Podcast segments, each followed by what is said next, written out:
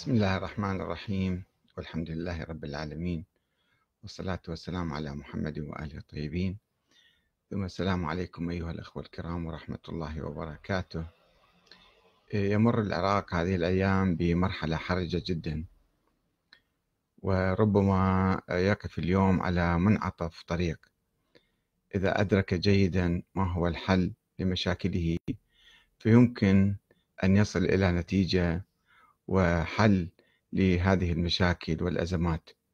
وإذا لم يعرف الطريق الصحيح فربما يظل يعني آه، يرتكز في هذه الأزمات الأزمة آه، بعد الأخرى والمشكلة بعد الأخرى.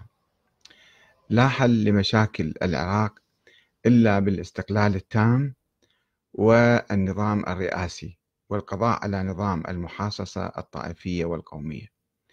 جربنا هذا النظام 15 سنة وشفنا كيف الآن آه، القوائم الفائزة والنواب الفائزون كيف يبيعون ويشترون بمناصب الوزراء والوزارات. كل وزارة بكذا مليون ويتفاوضون عليها. الرابح مثلا يمكن يتنازل يعطيه لواحد آخر وذاك يبيع لواحد ثاني. ولماذا يتكالبون على شراء الوزارات؟ لأنه الوزارات آه، بقرة آه، سمينة تدر الملايين وربما المليارات من خلال المقاولات المتعددة والصفقات والرشاوي التي يجنيها الوزير ومن وراءه من عصابات في الحقيقة تدعي أنها أحزاب. فإذا لم يمكن القضاء على هذا النظام نظام المحاصصة الطائفية والقومية وإقامة نظام رئاسي قوي جدا يوحد البلد ولا يخضع لأي مساومات من قبل الأحزاب المختلفة آه، ويكون منتخب مباشرة من الشعب ويكون عنده صلاحيات واسعة مثل ما حصل الآن في آه، تركيا. رغم أنه كان وضع ماشي يعني ما عندهم أزمات مثل أزمة العراق ولكن آه، ارتأوا. الشعب التركي بالتالي أغلبيته ارتأت التحول إلى النظام الرئاسي لكي يكون أقوى وأقدر على تنفيذ الوعود والأهداف التي يرسمها الشعب. أما إذا بقينا هكذا يعني مظاهرات مستمرة عدة سنوات. تخرج مظاهرات وقبل سنتين ثلاثة اجتاحوا البرلمان وبعد شوية وصلوا إلى رئاسة الوزراء. وكانت مظاهرات مستمرة أسبوعيا ولم تثمر آه، أي شيء. لماذا؟ لأنها لم آه، ترسم هدفا واضحا لها في يعني تسعى إليه. مجرد مطالبات آه، ببعض الإصلاحات أو رفع شعارات آه، يعني براقة ولكنها لا تحل مشكلة مثل شلع قلع كلهم حرامية. هذا اليوم أيضا المتظاهرون كانوا يرددون هذا الشعار ولكن كيف يمكن ترجمة هذا الشعار؟ كل مرة تجري انتخابات وتجيب لنا نفس الوجوه ونفس الأحزاب ونفس الرشاوى ونفس السرقات ونفس النهب ونفس. هذا فكيف يمكن أحنا نخرج من هذه الأزمة ومن هذا المستنقع اللي واقعين به بالحقيقة آه، اليوم أيضا المرجعية أعلنت تضامنها مع المتظاهرين طبعا هي لم تقدهم آه، ولم تفكر يعني في قيادة الاحتجاج ولكن بعد ضغوط المتظاهرين ومطالبة المرجعية والمشايخ لماذا لا تساندونا؟ لماذا لا تؤيدونا؟ لماذا لا تتضامنوا معنا؟ فعلى لسان آه، المرجعية على منبر الجمعة في كربلاء الشيخ عبد المجيد الكربلائي أعلن تضامن المرجعية مع مطالب المحتجين وطالبهم بالالتزام بالسلمية مثلا. هذا شيء جيد. ولكن المفروض في المرجعية يعني إذا هي لا تشارك في العمل السياسي آه، أنه تدرس يعني الأزمة بعمق الأزمة ترى متعددة الجوانب. الأزمة لا تتعلق في مثلا الكهرباء فقط أو الماء فقط أو الوظائف فقط. الأزمة عميقة جدا في العراق اليوم.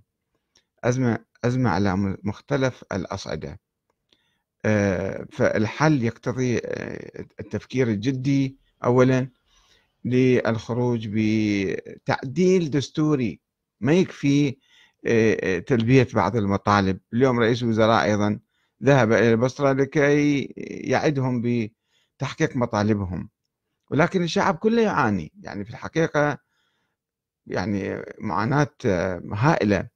فما هي الأزمة؟ ما هو ما هو سبب الأزمة الرئيسي يعني نشوف إحنا في بعض البلاد الثروة في العراق ما تنقص العراق ثروة ثروة موجودة النفط موجود وفلوس مجانية تجي الحكومة ولو ما كان النفط الحكومة شنو كانت تسوي؟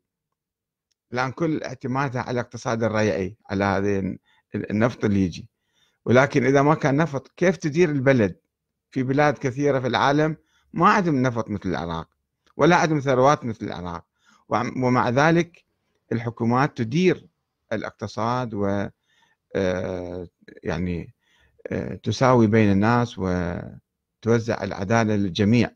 فكيف كيف يفسد النظام العراقي؟ رغم كل الثروات ورغم كل الخبرات والطاقات اللي عنده.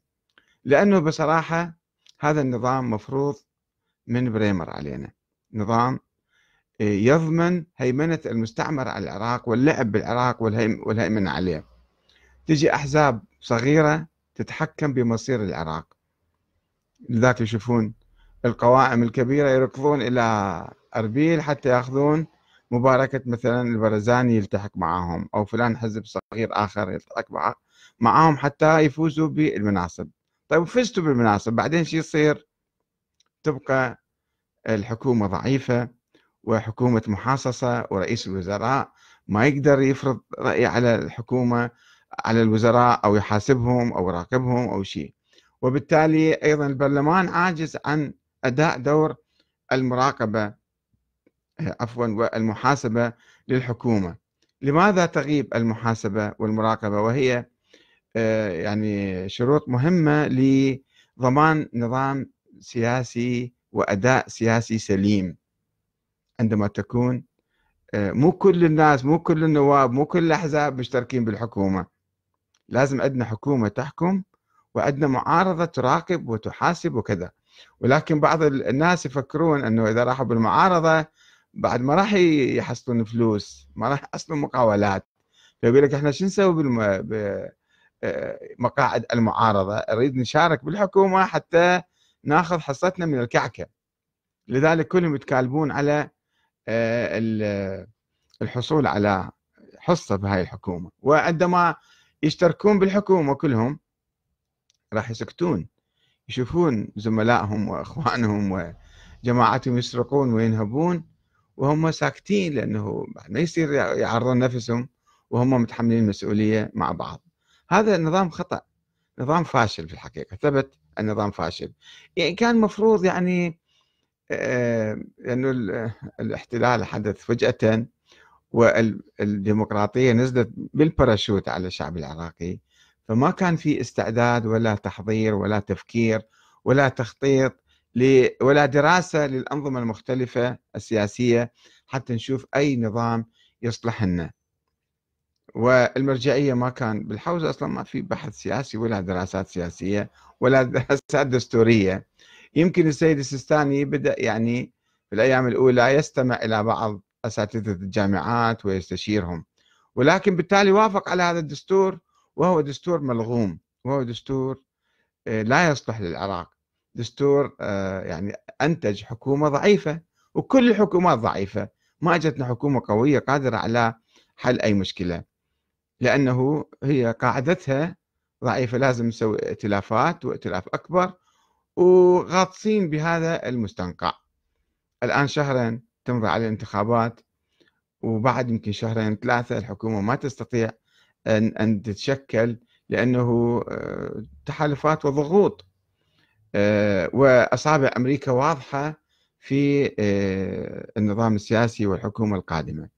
لا تجي حكومة قوية بالتالي تحقق استقلال العراق أو تبني العراق بصورة جيدة. لا يجب أن تبقى المشاكل حتى يبقى العراق مهيض الجناح ومكسور الجناح ولا يستطيع لعب أي دور آه، إقليمي أو دور حتى في بناء العراق بناء عراق قوي. لا يبقى ضعيف. يبقى ضعيف وغارق في المشاكل وأبسط المشاكل تكسر ظهره. القشة تكسر ظهر البعير. لأنه هذا المفروض هكذا يبقى العراق ضعيفا. لا عنده جيش قوي ولا عنده اقتصاد قوي ولا عنده ثقافة قوية ولا عنده دور سياسي قوي بالمنطقة يجي يكون تابع وضعيف ويأكل الكفخات كل يوم. فالمرجعية ما فكرت يعني ما نلومها بالحقيقة. هي مختصة في دراسات تاريخية قديمة وفقهية هامشية وخارج الحياة. ولكنها تدعي قيادة الشعب العراقي وأنها هي المرجعية العليا. طيب الآن بعد هذه التجربة ألا يجدر بالمرجعية أن تدرس هذا النظام وتشخص الخلل الموجود فيه وتقدم الحل للشعب العراقي وتضغط وتدعو إلى تبني آه، الحل الجذري الحل الدستوري. الحل ما يكمن أنه والله نعطي بعض المتظاهرين بعض الحقوق. لازم نقوم بحل جذري دستوري للعراق تعديل الدستور هذا. والبعض يقول أنه صعب هذا لأنه إذا ثلاث محافظات ما قبلت على تعديل الدستور ما يمكن إحنا نعدل. لا يمكن. أكو ألف طريقة وطريقة لتعديل الدستور و آه، يعني آه، بالتالي إقناع الآخرين. لا أقول إجبارهم على آه، يعني على القبول بالتعديلات والإصلاحات الدستورية. بدل ما اليوم دول الناس رايحين إلى أربيل حتى يعدوهم بالعودة إلى كركوك والتنازل عن كذا وإعطاهم نسبة كذا. وبعدين شنو؟ بعدين تبقى النظام ضعيف. فالمظاهرات وحدها في الحقيقة جيدة خاصة إذا حافظت على سلميتها وجنبنا إراقة الدماء من الطرفين. آه، فلا بد أن نفكر. المثقفون الحريصون على مستقبل العراق المرجعية يمكن تلعب دور كبير في هذا المجال ويجب أن تلعب في الحقيقة لأنها هي بالتالي عندها موقع الآن سواء قبلنا بها أو رفضناها آه، أو عندنا ملاحظات عليها هي قاعد آه، لها موقع قيادي وتوجيهي في الشعب في بناء البلد ولا بد أن بس أنا ما أقصد السيستاني أقصد كل الناس العقلاء العلماء الفاهمين أن يفكروا في حل جذري ويدرسوا هذا المقترح آه، التعديل الدستوري الذي ينقذنا من المحاصصة ويبني عراقا قويا حتى يجي الرئيس منتخب وقوي منتخب مباشرة من الشعب ويكون قوي ويتحمل مسؤولية خلال أربع خمس سنوات ويحاسب كل المس... يعين هو الوزراء من دون محاصصة من دون لعب.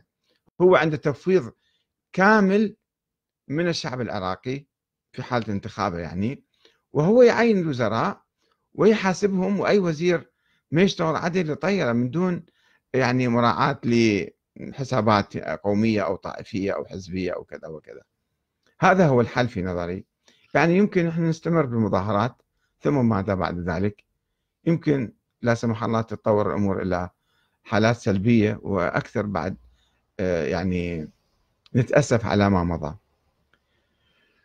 أنا آه، يعني أضع هذا المقترح اللي دائما أركز عليه وأشوف السياسيين المسؤولين الحريصين على آه، على استقلال العراق وعلى بنائه بصورة سليمة أن يفكروا بهذا المقترح الدستوري للحل الجذري في العراق والسلام عليكم ورحمة الله وبركاته